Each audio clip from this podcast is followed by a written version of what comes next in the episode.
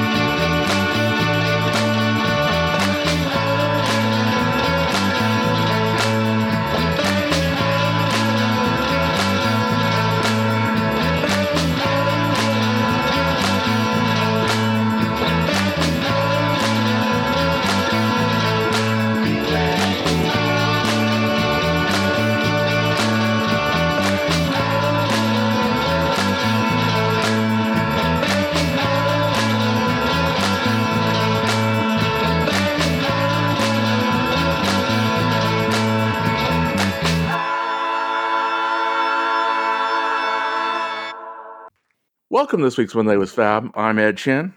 I'm John Stone. Back with us for the first time in this incarnation of the program, uh, one of our favorite guests, the queen of all Beatles media, Kit O'Toole. Hey, Kit.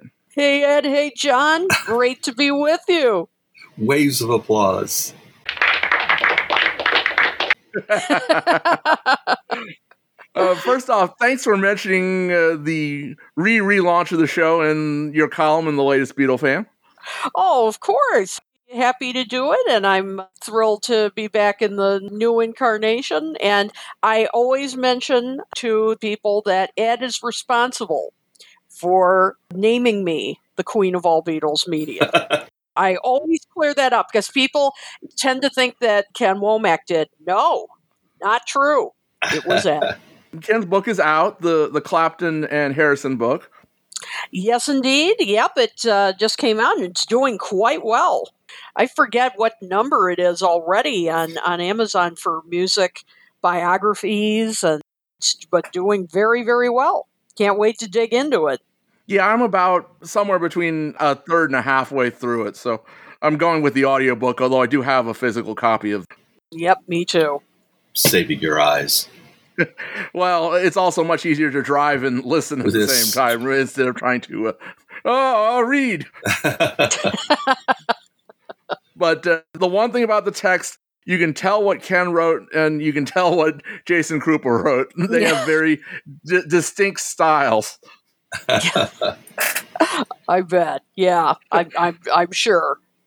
I would think it would be tough to write a book with someone because everybody has a different voice. Mm-hmm. That's true, although I, I think they would complement each other very well because, yeah, Jason, we had him on Talk More Talk some time ago when uh, Phil Spector died, and he came on to talk about Phil Spector's production style and everything. Boy, he really knew Phil's production sp- style backwards and forwards. So I'm sure that part of the book, he really could dig into it pretty well. And And he has that terrific podcast. I wish uh, he's a, and he too wishes he had more time to do more uh, episodes of it. I think it's Producing the Beatles. I think Producing the Beatles, yeah. Uh, very good. Really knows his technical stuff. So yeah, I, I would think he and Ken would really complement each other pretty well. But we're we're having both of them on uh, Talk More Talk in the very near future to talk about the book as well. So uh, yeah, so looking forward to digging into that. So the other thing that came out this week, well, the physical copies of McCartney three Imagine came out this week. C Ds, vinyl, multiple different colors. Right. They they released a, a pink vinyl version and a uh, pink cassette. you, you know, we talk about excessive. I think he's hit excessive on that. Yeah. Lots of threes floating around in McCartney's life these days. I don't know. Does that... please the completist or frustrate them? Probably both. And at the beginning of the year, do you have to have to look at your budget and go, well, I've only got three thousand dollars to spend on the Beatles this year? the, the sad thing is yeah. that's probably a low number. Even if you don't, even true. if you don't include uh, deluxe editions and uh, you know Uber Uber boxes, it's like just going for the the midline, you know, the nice copy, but not you know not the bottom end, not the top end. You're still going to be o- over three thousand dollars in any given year. It's kind of amazing. I I fear that I've I've collected my son's college education away. So in conjunction with the physical release, Paul and Beck and some friends got together and created a new video for Beck's version of uh, Find My Way. Yes. Yes, that, they did. And I, I enjoyed it very much, actually. I thought they did a, a great job at entertaining. And I always like Beck's stuff anyway, so. I agree. I'm a big Beck fan too, and and this was one of my favorite tracks off that album. Actually, I I liked his. I mean, my only disappointment was I wish they had done an actual collaboration. I would love to hear what they could do together. Agreed. Uh, as far as the video goes, I'm going to be a little bit of a party pooper here. I'm I'm, I'm sorry to say. I although I watched it again today, and it's growing on me a little bit, but it, it's fun. I, you know, it's it's harmless, but uh, I don't know, the deep fake thing, the creepy factor just kind of uh, is distracting to me. I, I don't know. There's just something about it that just uh, rubs me the wrong way, I guess. I don't know. Um, you know, it, I just find it a little distracting because the song is so great, and the, and, and Beck's remix is, is a lot of fun, and I love that bass line and everything. And, and I, I just think this is so kind of gimmicky that it takes away from that. But, you know, and, and as I said, the whole deep fake technology just, just kind of gives me the creeps. So it's uh, it just right. really... Well, but, but the deep fakes aren't going away. I, I mean, know, I know. Uh, you know, the they went and they worked with a company, Hyperreal Digital. According to their website, they specialize in the creation of hyper-realistic digital avatars. Hmm. So I'm going to go in the middle. I'm not overly creeped out at it, but I'm also don't think that the likeness they got off of the digital, I guess it's supposed to be a sixty-four, mid sixty-four, yes. Paul. Yeah, yeah. I, I don't think it's all that great of a likeness. Be, no. You know, they had to accommodate the fact that Beck's head is a completely different shape than Paul's. Right. When I first saw it, you know, you obviously know it's not Paul McCartney because he's not that age. But I thought, well, that's pretty cool. Right. And just knowing that Beck was involved, I thought, oh, okay, so is that Beck? Which is revealed eventually. In a way, I connected it because of the dancing in it with Paul in uh, My Ever-Present Past, which I mm. thought was really cool. Mm. And there was just kind of a, a thing. There was a connection there for me. Thought it was a good job. So I'll be on the other side and say I was actually quite quite pleased by it. And you will note that the one clip that they did not include in their Look What's Coming Tomorrow is Paul doing Gotta Sing, Gotta Dance. You know, if you're going to have McCartney dance clips. Right. He released it, but he's embarrassed by it. Yeah. We'll have to pull all, all of the Paul McCartney dancing, you know, all those videos. There's something from Broad Street, and and uh, we'll have to put them all together. Watch Paul dance. It was cute that they had the cameo of today's Paul, of actual the, Paul, in, yeah, come yeah, the actual the... Paul in the background. That was that was cute, you yes. know. And it was sort of a blink and you'll miss it, but it's it, that yes. was that was fun. In fact, I did miss it until you know Paul sent me a. An email, a, a thing. Look for me. Yeah, text on, yep. on his uh, on his text. Uh, the Paul bot, as I like to call oh, it. Wait, wait. He wasn't texting me. No. Oh, I'm gonna have to completely rethink this. I, it, it was the guy in the video who was texting you. Very good. I think they did a real good job with the technology, but it was within its limits, because normally deepfakes, you know, the problem you have with them is the eyes don't look right. And if you look at the eyes, it's a, a real good job with the eyes that they inserted into this digital figure. Mm-hmm. Right. Yeah, they're, they're and, just things that pop up. I mean, like just briefly, the mouth wouldn't look quite right, or the, you know, as you said, the back right. of his head wasn't quite right. And, you know, but, but it was just like brief glimpses and enough to let you know that it wasn't real, clearly. Um, well, and that, that in only in places does it actually really completely look like Paul. Right. What, what I said online was, uh, oh, they're, they're making a young Mitch Weissman. When you said that, I'm like, yes, that's it.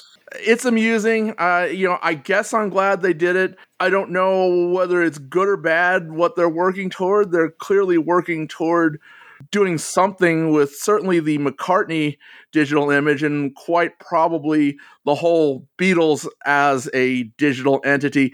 I mean, are the holograms next? Oh. Well, here comes that oh. album I was looking for. I, I don't know. I, I just... Don't know. Although I was, I was actually thinking about it. Um, era McCartney hologram might be kind of cool. You know, starts out with the uh, nineteen seventy, and you know, it it's like a McCartney tribute, but done with the holograms. Oh, with the different members of Wings, and you know, that's just oh, that's my thought on the matter. Oh, oh my, my god! My I mean, that's the only twisted. way you're gonna get Paul and Linda back. Oh my god. Wow. It makes your head oh, hurt. Oh, no. Yeah, I, I wrote an editorial years ago. Remember when they had the Tupac hologram at Coachella yes. years ago? Yeah, I was writing for a site called Blog Critics at the time, and I wrote an editorial about it, about how I was just so appalled. I, yes, I mean, fine, it was technologically impressive, blah, blah, blah. But I mean, it was just to see people cheering and, and applauding right. Right. nothing. That just really, again, creeped me out in the right. extreme. So, nope. There was a Buddy Holly hologram tour not that long ago. Yep. Well, and I just read there's going to be a Whitney Houston hologram show in Vegas, a residency. I think what's next Ugh. is is people speaking at their own funerals. I mean, where does this end, you know? Oh. I just like I just like to say a few words about myself, and, yeah, really? and and now that I'm dead, the truth comes out. I hated all of you. yes, yeah. yes, especially you. yes, Knives Out. yeah. Then, as far as the rest of the video, I, there, there are bits and pieces I liked a whole lot. I actually liked the end right before he walks through the door, you know, where the, there's that serious disco vibe to to Beck. It, it, it, you know, it's, it's the background and the colored lights and the stars in it. It's like, well, that's kind of cool. Yeah. It was trippy. And then the other thing is, at the very end, when you walk through the door, look closely. They the digital mask is intentionally sort of bubbling at the neck. They clearly did that to make it look like he actually is pulling off a mask there. Oh, I didn't notice that. I'll look at that again. Yeah, it's not this sort of big effect, but it's like, I was sitting there looking at it, it's like, well, wait a minute, that looks a little bit different. And it's like, oh, once he pulled it off, I get what they were doing. Yeah.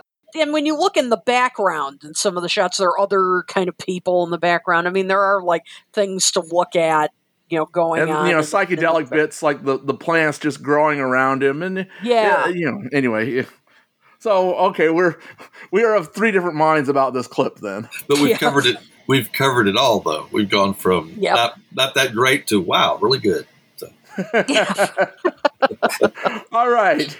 So, so the main topic we've got uh, on board for this week, uh, parts three and four of McCartney three two one. And it gets better all the time. You know, I think these two shows were, were fabulous. Uh, let's see. The, the titles uh, of these uh, two episodes were The People We Loved Were Loving Us and Like Professors in a Laboratory. So uh, part three starts with uh, some tracks of Back in the U S S R. Yes, and the first thing I noticed was Paul kind of soft pedals the uh, uh, drumming on Back in the U S S R. For some reason. As if it wasn't any kind of big deal that, you know, perhaps Ringo asked me to do it. And I think it was a little bit uh, more than that. Yeah, I like the way you put that. It's like... Uh, I mean, maybe I was showing Ringo what I thought the drumming should be. Mm-hmm. I think, my, and he might have said, well, you do it. Or he might have also said, well, you do it. So you played sure. drums on this? I th- yeah. I didn't know that. Yeah, yeah. Right. With the emphasis on the As you, he throws like, the sticks on the ground and walks in. Yeah. Yeah. Yeah. Yeah, there were numerous times where you just thought, I think Paul's retelling the story yeah.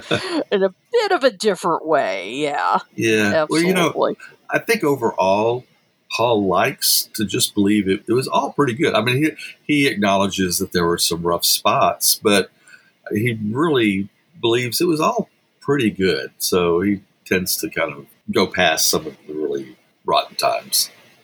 Yeah, well, and, and yeah, you wouldn't expect him in this episode to say, oh, yeah, that was the time that, you know, Ringo stormed out of the studio. I mean, yeah, he's not going to, to do that. And and this is true throughout these episodes. You know, it's it's interesting to see him listening, not just as Paul the Beatle, the musician, you know, but kind of as a fan, too, which is interesting to... That's- to uh, Yeah. That's really my favorite part about it, is that he just listens with such appreciation.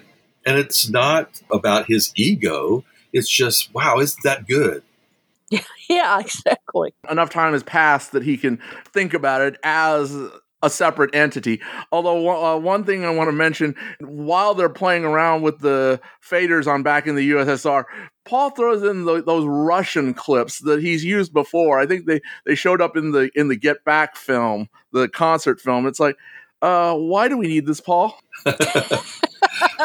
You know, communist, communist Russia and uh, lots of big fuzzy hats and uh, Brezhnev with the big eyebrows. It's like...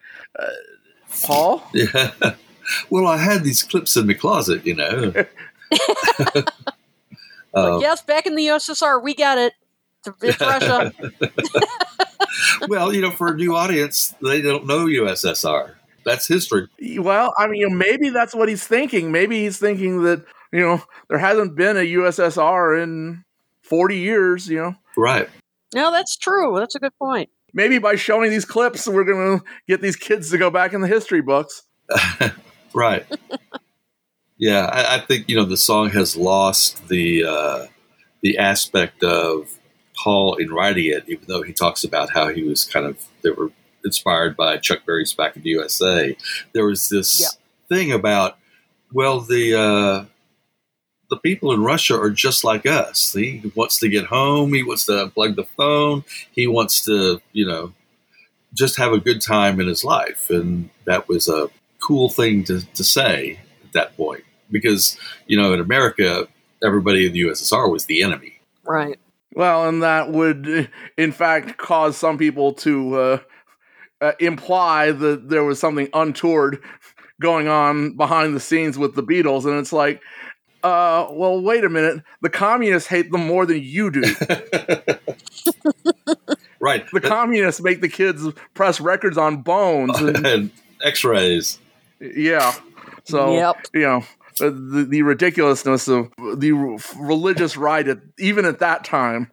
Okay, they, they move on from there. There was clearly something cut because there's a reference to practicing ten thousand hours, and Paul mentions the man. Before the first record, though, yeah. how many hours did you play yeah. together? Yeah, yeah. Yeah, exactly. Yeah. At least ten thousand, yeah. according to the man. Obviously, he's talking about uh, Malcolm Gladwell and his book Outliers. I figured it was uh, Mark Lewisohn. Now, the thing is, uh, Rick Rubin and Malcolm Gladwell actually co-host a podcast called Broken Record. Huh. Oh, so, you know, did not know that. Here's Malcolm Gladwell, Rick Rubin, and Bruce Springsteen. I figured that, the, you know, maybe they were talking about that, but it's like, well, we don't have time for that, so. Right. It could be. You know, that was actually one of the things when I read Lewisohn's book was he really kind of bears down on that point that, you know, by the time the Beatles were becoming famous, they clearly had played more rock and roll on stage than anybody in the world up to that time. Regard, I mean, even the founders of rock and roll hadn't played that many hours. And so that was a huge part of their whole palette that they could use. They've been playing for thousands of hours. Yep. Which then leads into a story he's told, you know, several times. It's like, oh, well, we, we got a chance to actually sort of move up the ranks, going from going from clubs to theaters to all this to that. And it's like, well, that's what these kids on these uh, shows yeah. like uh, American Idol don't get a chance to do. Right. Right. You got to practice in a garage. And, you know, even though he's told that a thousand times, I mean, it's true. I mean, it is true, you know, but I mean, then he turns around and tells the, uh, we got to have a number one record in the United States before we go. And, uh, I, and I'm thinking, you know, that story has been so discounted that it, we'd all know it's not true. So I remember taking Brian Epstein aside, saying, Brian, I said, we can't go to America until we've got a number one record there. We've got to wait. Mm. And we did.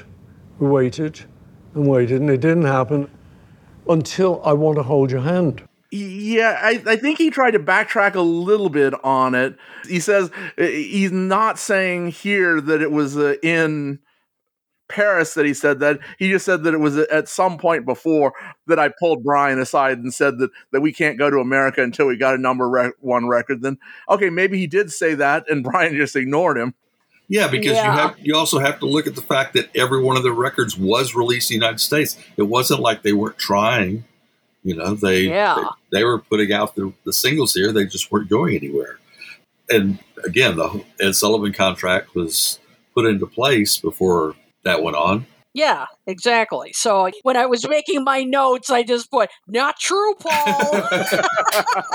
Well, I think Ed and I both mentioned that Paul is not a great bearer of what happened. It, he he only sees a bit of the story himself. Yeah. Because I'm sure he doesn't pore over Beatle books and go, I didn't know John said that. Or, you know, I mean, he was just kind of living his life. Sure. And so he remem- remembers it from his perspective and, and not the whole Beatle thing. I mean, he does. Although he did apparently go through Revolution in the Head with a red marker. And it's like, yes. no, no, because he sent it back. He sent it back to the author with these annotations. And it's like, okay. And the, did the author sell the book on eBay? Well, that I don't know. And then I think they talk about. We were in Paris one time playing the Olympia in Paris when uh, back at the hotel. When a telegram, the old fashioned email came through. From Capitol Records of America to Brian. He came running in the room. Hey, hey, look, you're number one in America. I remember that to the minute when they when Paul told me about it. I walked into their suite after one of the shows, and Paul comes leaping out of nowhere like a lunatic, jumps on my back, shouting, "We're number one in America, Mal! Can you believe it?" Just, I mean, I can't describe. We just, hey, hey! We all tried to jump on Big Mal's back. Hey! You know, that was it. Like, we just didn't come down for a week. And Brian rang me uh, around about half past one in the morning. He said, uh, I know you won't mind being woken up. I said, well, I wasn't asleep anyway. He said, well, I've just heard from America. We're number one. Fantastic. He said, do you want to come round? No, no. So we went round and had a great drink up. And that was a party night. It was lovely. Super. We never went to bed that night. It was a great feeling because we were booked to go there directly after the Paris trip, so it was, you know, it was handy to have a number one. This was kind of a new retelling of that. The old-fashioned email, I like that. Oh, yeah. We've all seen those pictures of that night. They were having fun. Yes. Uh, Brian with the uh, pot on his head. Yeah. Yeah, that's one of the most famous pictures from that night. And as I understand it, it's a good thing there aren't other pictures. So, okay, th- then we get into the meat of this episode where, you know, they're talking about some of the people that they've run across. He's actually a little bit uh, reductive on Little Richard, I think. Did you ever get to meet any of those guys? Richard? We worked with Richard in Hamburg. Really? Yeah. What was that like? incredible. Yeah. You know, for young kids from Liverpool. It was so great. It was a whole T V hour on its own. You know, considering of how big an influence Richard was and how all the really nice things he said in the past, you know, maybe it's just how it got cut. I thought the evangelical take was okay, really. Richard does speak in, in that way. You know, I mean, and the, mm-hmm. the clip that they used of him, you know, he has that that meter, and uh, and he talks in in phrases that are complete in themselves.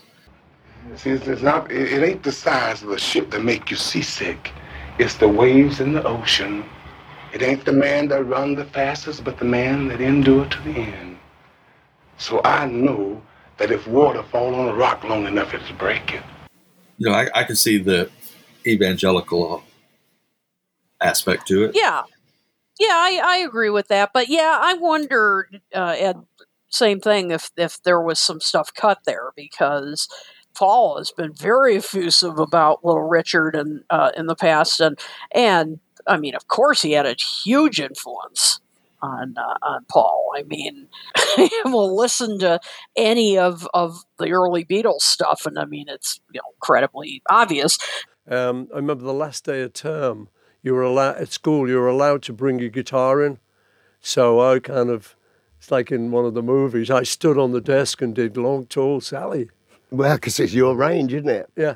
Incredible range Little Richard has, same as Paul. And, um, yeah, that really blows me away. So you did Long Tall Sally? Yeah. That, yeah. Richard was a character, man. Great. Back in the day. Oh, beautiful God, he still guy. Is. He used to do that steaming thing, you know, with the towel over his head. Yeah. He'd do that to get his voice going. I st- I do that, actually, before a show, copying him. He'd do that. Then he'd look up at the mirror and go, I'm so beautiful. I can't help it because I'm so beautiful. You go, yeah. And off he'd go on stage, you know. Yeah. Building himself up. Yeah, that was wonderful, wasn't it? Did you hear the little steaming story there? Yeah. That was fabulous. So, uh, yeah, it was, it was interesting that he didn't say a little more. Yeah, didn't you say it was fifteen hours originally? I mean, yeah, there, there's supposed to be fifteen hours of tape yeah, here. So... Wow. So a lot, lot more got cut. And who knows, you know, maybe they said, well, he said a lot about Little Richard in the past, so. That was also when they first met Billy Preston, was in right. Hamburg with Little Richard, so. That's true, yeah. Well, you know, Billy was George's friend. Yeah. Okay, then we move on to Babies in Black, and Paul can't speak highly enough of the song. Pleasantly surprised in, in a way that they featured this, um, you know, because it isn't talked about quite as much. Um, and I, you know, as I, I love this track, and not and not all fans love it. We started to just write for ourselves, and figured that the fans would listen to our uh, extension of what, what we wanted to write. So we did, and we got into kind of more sort of slightly different things. This being three four time. And we used to want to do this on stage. It wasn't a big fan favourite. It was a little bit maybe different. Hard to dance to, too, because of the... It would be hard to dance to. Because of the groove. To. But the harmonies are great. And yeah, the words nice. Are really good. It's very Everly's. Yeah, but isn't it weird that he says um, that... that they had to fight to get it on, and yet they they played it for years. I mean, they played it sixty-five, sixty-six. Yep. You know, so it's just like, I never thought in all the, the concerts I've heard or anything like that, that it was anything other than a choice of the, the music they were. Well, okay, so two things about that. The live clip that they use is from uh, Germany, the Circus Krone show from nineteen sixty-six. Right. Mm-hmm. You know, they're talking about harmony. It's just so amazing that live, when they couldn't hear each other, John and Paul are still in perfect harmony. Yep. When you sent me that clip and I was watching it again, that's exactly what I was thinking, how they could hear themselves. I don't understand um, that myself. I had one of the first... bootlegs I ever had was uh, the double album of the Sam Houston Coliseum concerts, and that afternoon concert is almost flawless. I mean, they hit everything, and, and Babies in Black's on that too. You're hearing all the screaming, all the stuff. They get it all.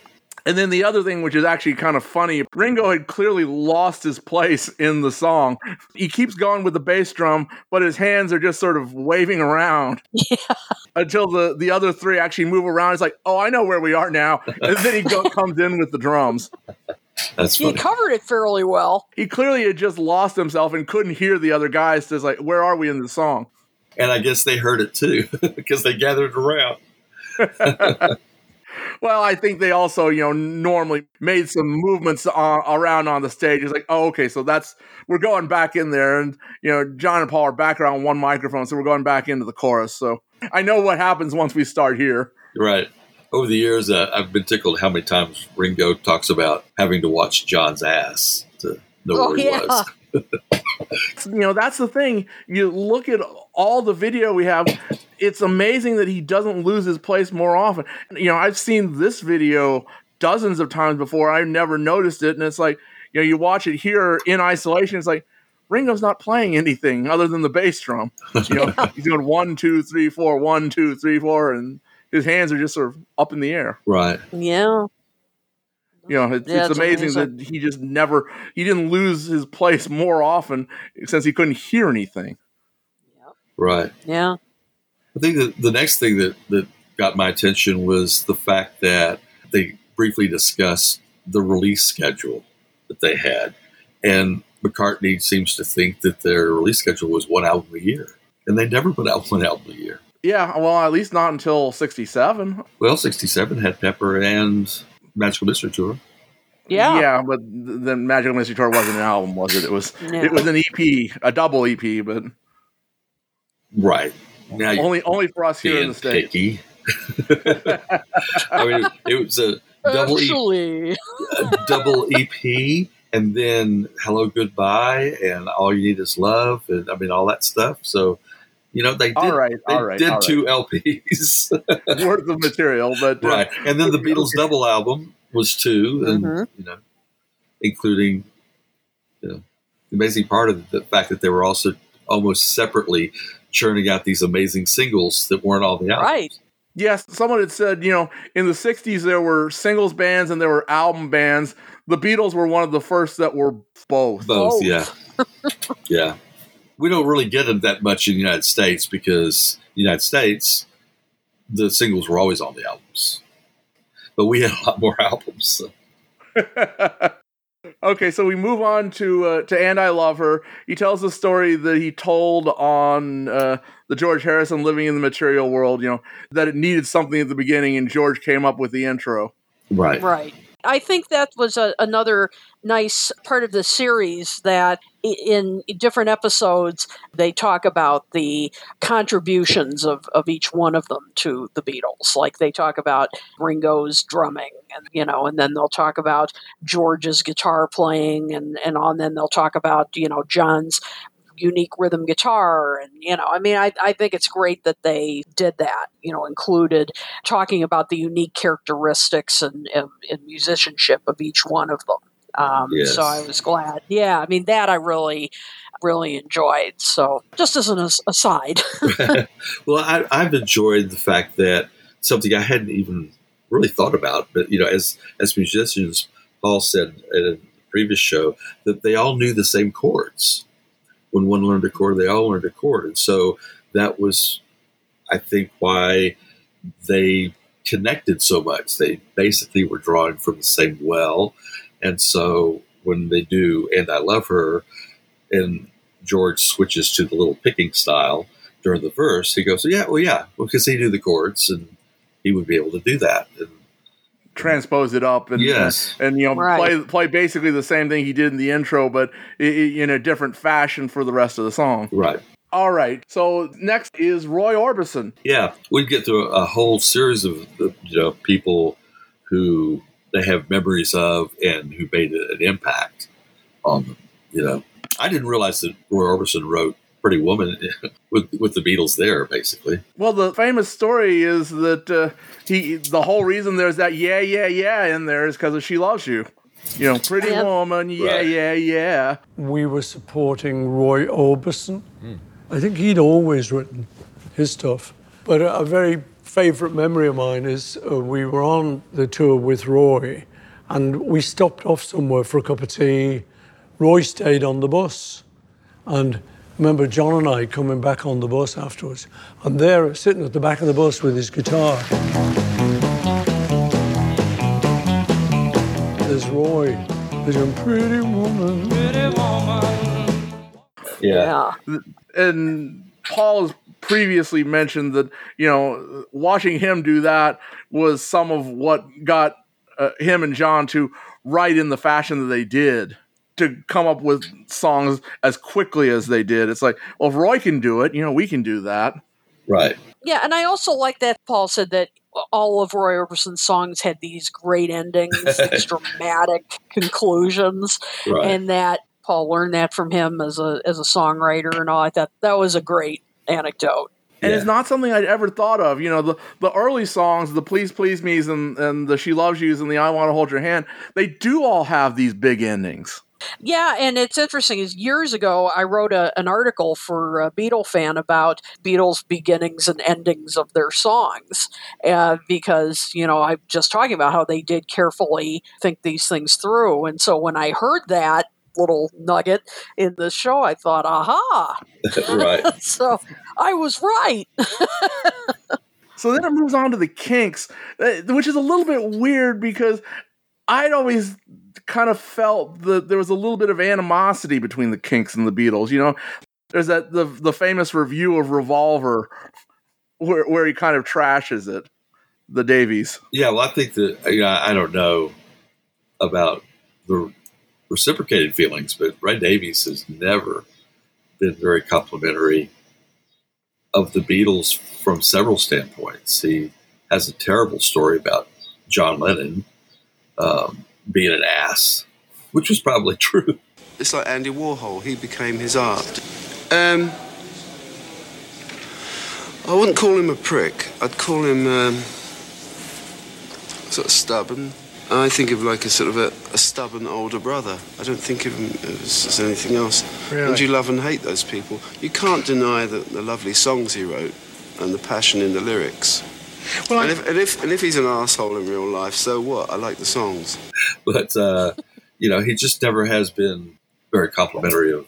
Well, and of John has also made some nasty comments back the other way. John could clap back like nobody else. To have Paul come out and, and mention the the show, and that was of course before the single had actually come out, so yes. they were playing it live, and, and the Beatles were, were seeing it, and they had would not have heard the song. And so they were standing there in the wings watching it, and the, you know, this song came out. It's like, oh wow, yeah.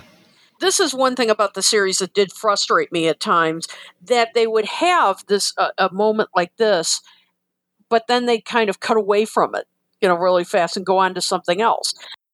We were due to come on second half, and they did the first half. We all kind of came out, sort of hid a bit, so we could watch them, you know. No, you really got me. You got me. No, no, no, no, no, no. A good little song. Yeah. And then that was it. And I just thought, what about it?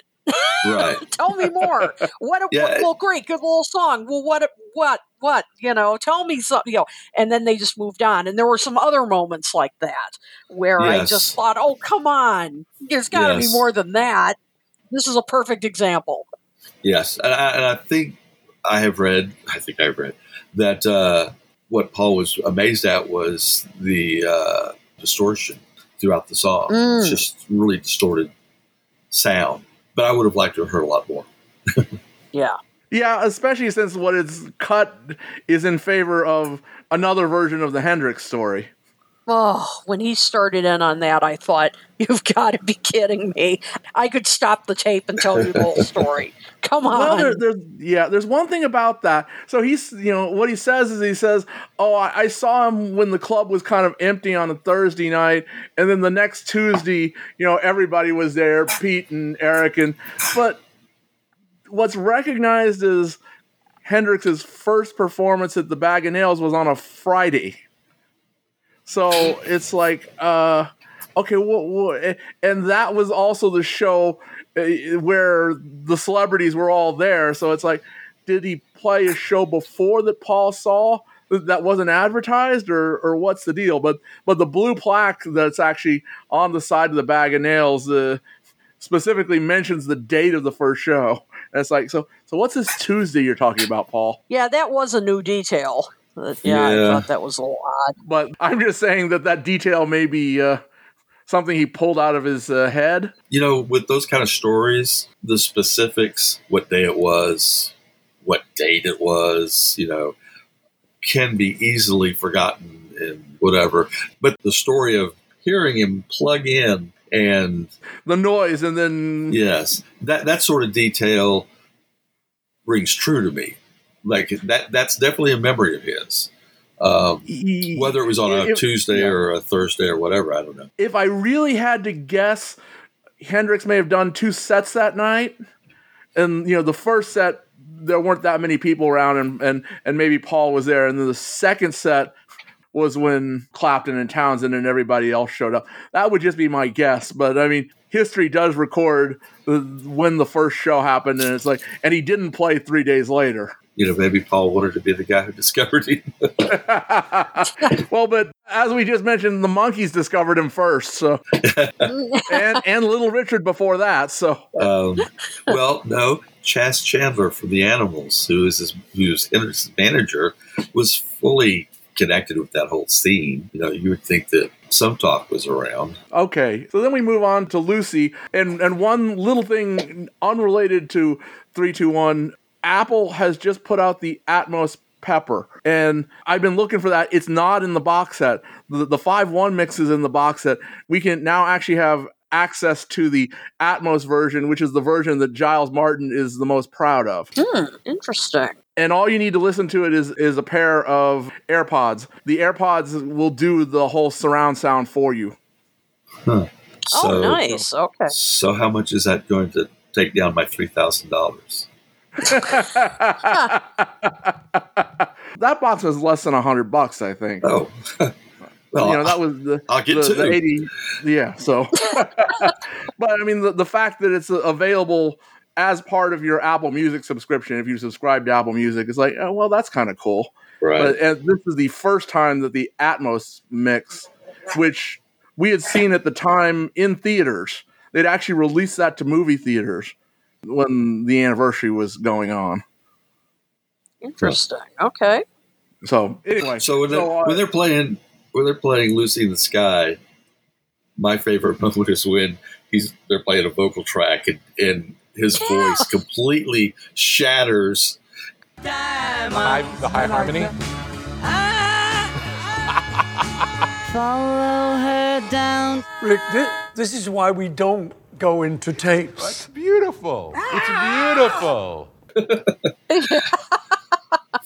that was, was a great, great moment. Mm-hmm. and, and Paul being remarkably honest. These lyrics, you know, the kaleidoscope eyes, it's sort of straight out of Alice, almost the Cheshire Cat, mm-hmm. who's, you know, vanishes, the caterpillar smoking his big hookah. Yeah. And it was a head job, you know, yeah. It was like, uh, the truth is everyone was getting stoned. Yeah. And it was intentionally a sort of fun album for the high times. Yeah, it worked. Yeah. I thought yes. that, like, wow. And he also, just being honest there. You know, talking about the, what we talked about in a couple of uh, podcasts ago, uh, he said, what was I wrote it down, it was a fun album for high times. uh, and then somewhere in there he also tells the story we're all familiar with, the Julian story and the drawing and yeah. Lucy and diamonds and stars and so forth. Right. Damn it, you better yep. believe the story. Yes. So th- th- then we move on to, to Dear Prudence. They, there's a neat little bit of editing because we're coming into it, Paul is talking about the Maharishi, and they show some film of the Maharishi. Then they cut to Rick Rubin. Rick Rubin is a double for the Maharishi. Yeah, I was going to say. He's got that little smile. Right. Yeah, he's, he's got, yeah, he looks like a guru. And he's a dedicated follower to T M. The power of nature is such that It's what all art strives to be. The more we can get in tune with the harmony of the planet, the more our art can benefit from that relationship. Now, one thing I thought was really interesting was when Paul mentions that the Beatles had known of the Maharishi when they were kids. And I thought, oh, really? Uh-huh. yeah, um, Lewison mentions that in, I don't remember if it's in the uh, regular version or the extended version. He actually has tracked down when the trip was and has seen some of the footage. Yes. Mm-hmm. This is the inaugural lecture by His Holiness Maharishi Mahesh Yogi, delivered at Guildhall, Cambridge, on the seventh of November, nineteen sixty. He had made a excursion into England before yeah. spreading the message. And then apparently he was also in Germany during one of the times that the Beatles were there. Not that oh, they okay. ran into him or, or heard of him, but uh, that was kind of uh, yeah. interesting. And, yeah. and for another diversion, uh, we were talking about My Lord, the Edith Piaf song. It turns out that it was the number one song in Germany for nineteen sixty, so yeah. there's no question why the Beatles heard of it. Yes, I right. thought that was really, really cool. You know, he, he recounts the story of everybody going to Prudence Farrow's room to coax her out. And Eddie said, you know, John was strolling with his guitar. And in my head, I kind of put that with the story of Donovan teaching them how to play in the style of that right. picking. And, you know, I just could imagine John practicing that as he walked along and approaching Prudence. And then he opens up with these lines. We do have that clip of John walking around, and that's probably what Paul is thinking of. Again, it's a case of the film footage's influence his memory. Right. You know, walking around playing the guitar on, on the ground. Right. Well, it, it may have been a habit of his, walk around with the guitar. Could, could be. Another thing from Prudence that I was amazed at was when they uh, solo the bass track, um, and they're yes. talking about the effect on it. Because, you know, that very clicky sound. Yeah, I, I like to do that. You know, we use a pick, and you get that very treble end, but then you get the bass as well. Yeah. Well, all my life I thought there, there was two instruments. That there was this bass, and then there was some sort of cowbell or something, because it has a tone. Yeah, to, to find out that it's just something he's doing with the pick. Yeah, and, and the E Q. That was really pretty amazing. And then, of course, the, the big revelation, the big, long-held note. It's like, wow. How in the world could could these guys do that, considering how much they smoked at that point in time? Yes, yeah, that was... cigarettes, too. Yeah, that was an incredible moment. And and that is, uh, you know, and I'm sure you guys have discussed this before, but really, this is part of the, you know, highlight of this whole series is, you know, these isolations. And this is a just another great example of why these isolations are so fascinating. I mean, hearing that note, I mean, that was just... Yeah. Oh, I mean, the chills go down your spine when you hear that. And as you said, how they held that note. I mean, they were that long. And, and as you said, with all the smoking they did, that's even more impressive. I think we would like, you know, that was like a challenge. See yeah. the sun in the sky. Can you hold a note that long? Incredible. Yeah, it was just, you know, it's like, you wanted it to go right through. We could have stopped it halfway. Yeah, yeah, yeah. Taking a breath. Yeah. But it was like... It's like mischief. No, yeah. you know, let's try and see if we can hold it. So it was like, yeah. you know. And that would have been you, John and George, singing yeah, together probably? So. Yeah. Typically? Yeah, that's that high notes me. Yeah. Yeah. No, I, I remember that. We would do that. It was like, oh, it's so long. It's so long. Yeah, but you can do it. We can do it. No, we can't. It's too long. Yeah, yeah. Let's try it. Yeah, yeah. yeah. You know, and it, you, you're playing fun. around. Fun. Yeah, it's fun, you know. So you're pushing yourself.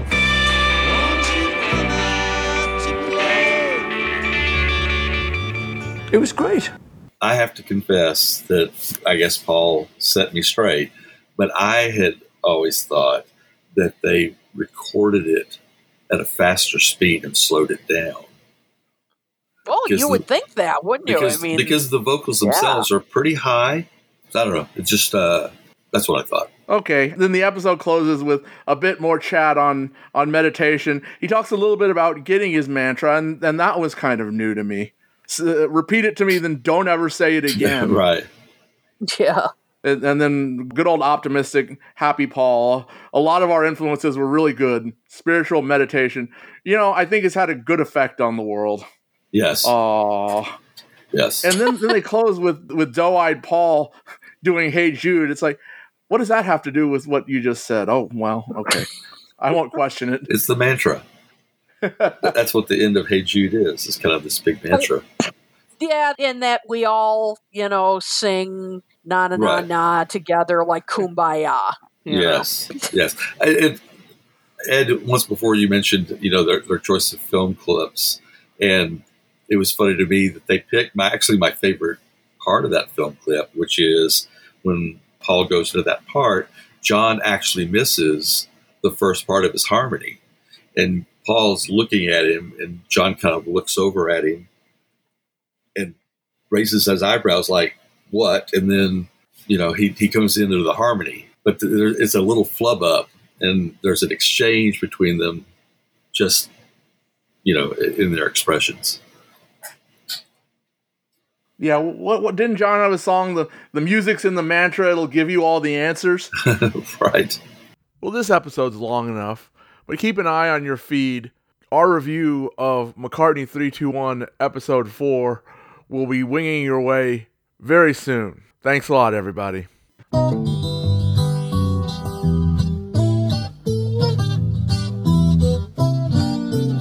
Subscribe to When They Was Fab on iTunes, Podbean, Stitcher, or wherever finer podcasts are found.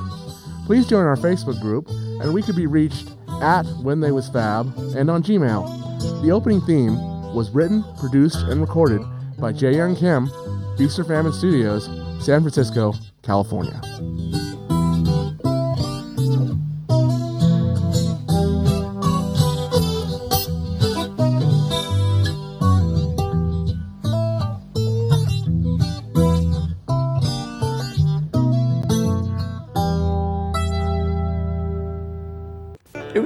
I, I say to people, you know, who, who are into meditation, I was very lucky because I got my mantra off Maharishi himself. Directly. So I feel kind of privileged, yes. you know, that we just there at that time.